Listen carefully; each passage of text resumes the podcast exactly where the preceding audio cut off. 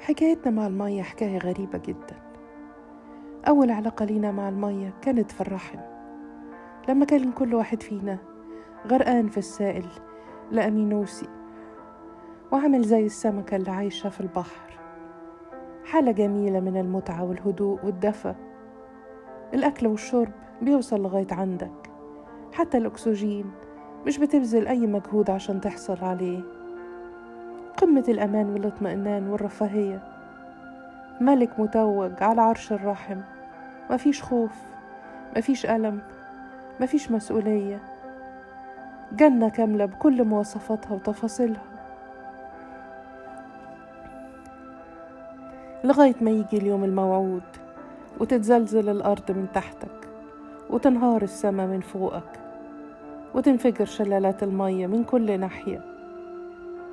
وتنقبض عليك جدران الرحم بكل قسوة عشان تطردك من جنتك زي ما أبوك آدم اطرد من جنته بالظبط وتنزل على الأرض ويبدأ الخوف والألم والمسؤولية.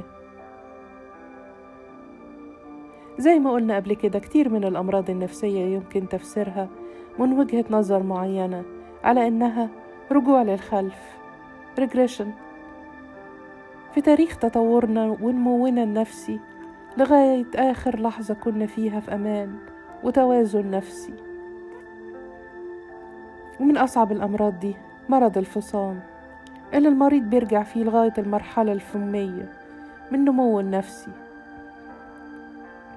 اللي بتبدأ من وقت الولادة لغاية سن سنتين واللي كان فيها بيهلوس ويتخيل حاجات مش موجودة يسلي بيها نفسه في غياب أمه.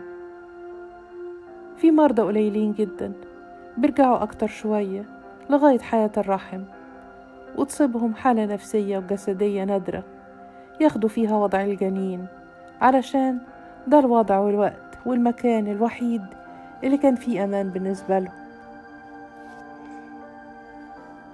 في ظاهرة شهيرة جدا في بعض المرضى النفسيين اللي عندهم أمراض زي الفصام والهوس وهي إنهم بيحبوا المية ويبقوا عايزين يشربوا مية كتير جدا لدرجة إن بعضهم بيحصل له مشاكل عضوية بسبب زيادة المية في الجسم. تسمم مية ورغم إن في تفسيرات كتيرة للظاهرة دي لكن من أهم تفسيراتها النفسية هي رغبة المرضى دول في الاتصال بالمية والغوص فيها زي ما كانوا في الرحم. السؤال بقى هو إحنا فاكرين حياتنا في الرحم؟ هو عقلنا لسه محتفظ بذكرياتنا في بطون أمهاتنا؟ هي قدرات ذاكرتنا تقدر توصل للدرجة دي؟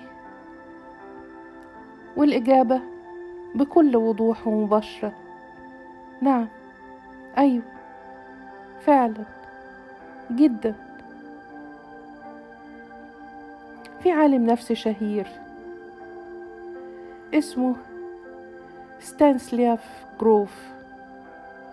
عمل مجموعة هايلة من الأبحاث والتجارب على كتير من الناس في سبعينيات وثمانينيات القرن الماضي وما زال لغاية النهاردة باستخدام طريقة معينة يخليهم بيها يغيبوا عن الوعي شوية ويدخلوا في حالة من الهلاوس وما يشبه الأحلام والرؤى.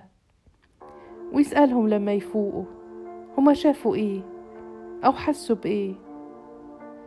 ويخليهم يسجلوا أو يرسموا اللي شافوه. كتير جدا من الناس كانوا بيوصفوا إحساسهم بأنهم كانوا زي السمكة في البحر. وبعضهم وصف بشكل تفصيلي إحساسه جوه مكان مغلق مليان مية.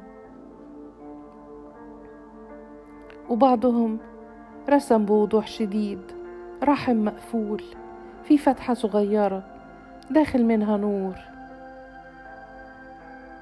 بعض الناس كمان وصفوا شعورهم بالاختناق أو الضغط الشديد حواليهم أو بالزهق والضيق.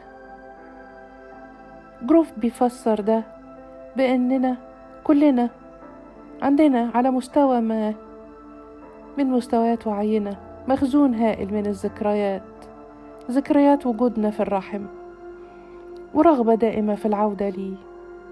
والذكريات دي مش بس بسبب وجود ذاكرتنا المخية لأ دي موجودة في جسمنا وخلايانا فيما يعرف حديثا باسم الذاكرة الخلوية أو ذاكرات الخلية.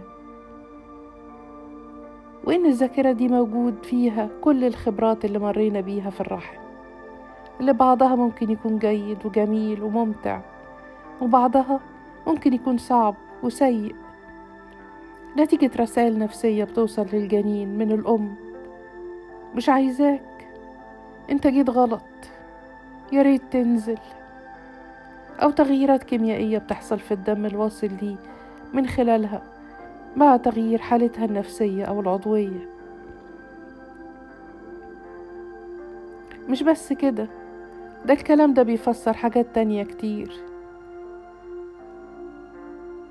عمرك حلمت أو تعرف حد حلم بالبحر؟ شفت في المنام قبل كده أو حد حكالك إنه شاف نفسه أو حد تاني بيعوم ويغرق بتحب أو تعرف حد بيحب ينام في وضع الجنين. كل ده ليه تفسير. نابع من نفس المصدر الداخلي اللي محتفظ بكل ثانية وكل تفصيلة من مرحلة هامة جدا في وجودك مرحلة حياة الجنين اللي كنت بتعوم فيها في بحر الرحم بأمواجه ومده وجزره المرحلة دي بتكون الولادة بالنسبة لها بمثابة النهاية نهاية الجنة والمتعة والنعيم. علشان كده في نظرية كاملة في علم النفس اسمها نظرية صدمة الولادة. في كمان حلم شهير بيتكرر عند بعض الناس بنسميه حلم نهاية العالم. بيكون فيه العالم بينتهي ويتدمر ساعات زلزال ساعات مية من كل ناحية تغرق الناس والمباني. ساعات رياح وعواصف ومطر. أحد تفسيرات الحلم ده هو إنه وصف تفصيلي للحظة الولادة اللي انهار فيها عالم الجنين وانتهت فيها حياة الرحم. في علماء بيفسروا رغبة بعض الناس في الموت بأنها أحد صور رغبتهم الأعمق في العودة للرحم. المكان المقفول المظلم اللي ما كانش فيه غير السكون والهدوء والفراغ. لكن دي طبعا صورة مريضة جدا تستدعي العلاج النفسي المكثف. في ناس كمان بتقول إن مجرد النوم هو استعادة لذكريات السبات العميق داخل الرحم. وأنا شخصيا شايف إن الحضن هو البديل اليومي الطبيعي المتاح لاسترجاع مشاعر حضن الرحم. واضح إن الموضوع كبير جدا بس مش معناه على الإطلاق إن اللي بيحب البحر والمية يبقى عاوز يرجع أو إن الحنين للرحم للرحم ده شيء مرضي أو مستهجن بالعكس. دي حاجة طبيعية موجودة عند كل الناس في أحد مستويات وعيهم وممكن تكون دافع للحركة وطاقة النضج وأرضية جديدة متجددة للحياة.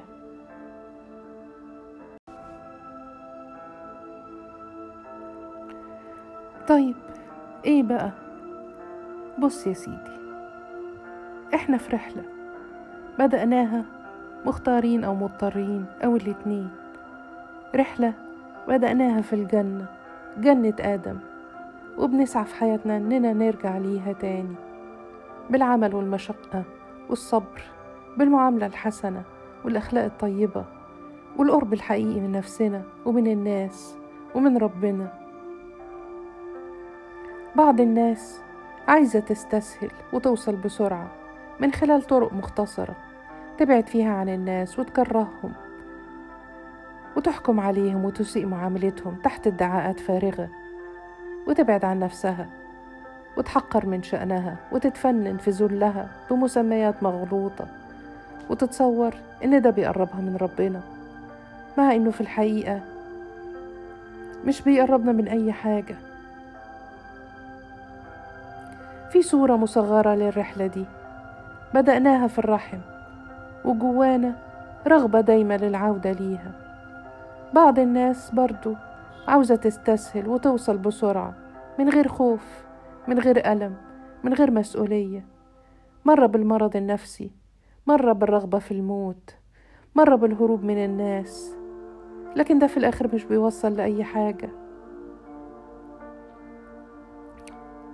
البحر حلو وجميل ومغري لكن عشان تعوم مهم تبذل شوية مجهود ومعافرة وكفاح. ساعات هتمشي عكس التيار وساعات هتقف في وش الموج. ساعات هتقاوم بكل قوتك. الاستسلام للغرق سهل بس رحلة الحياة مليانة شرف. بعد ما تخلص الفصل ده عاوزك تشوف فيلم جرافيتي وتركز في المشهد المبدع اللي بتظهر فيه بطلة الفيلم في وضع الجنين داخل مركبتها الفضائية. بعد ما انتهت بيها جميع المحاولات وضاقت بيها كل السبل لكنها بعد دقائق تقرر إنها ما تستسلمش وإنها تقبل صعوبة الحياة وتتجاوز ألم الفقد وتغامر وتجازف وتقتحم الخطر. وتنزل على الأرض وتخطو خطواتها الأولى نحو الحياة على شاطئ البحر. وكأنها لسه بتتعلم المشي بكل إرادة وإصرار وشجاعة. قوم بقى اشرب شوية مية وكأنك بتشرب للمرة الأولى. حس بيها استطعمها واكتشف معايا كده إن المية مش زي ما كانوا بيعلمونا في المدرسة ملهاش لا طعم ولا لون ولا رائحة. المية على رأي دكتور مصطفى محمود ليها طعم الحياة. يلا هنا ودلوقتي. جدد علاقتك بالمية. جدد علاقتك بالحياة.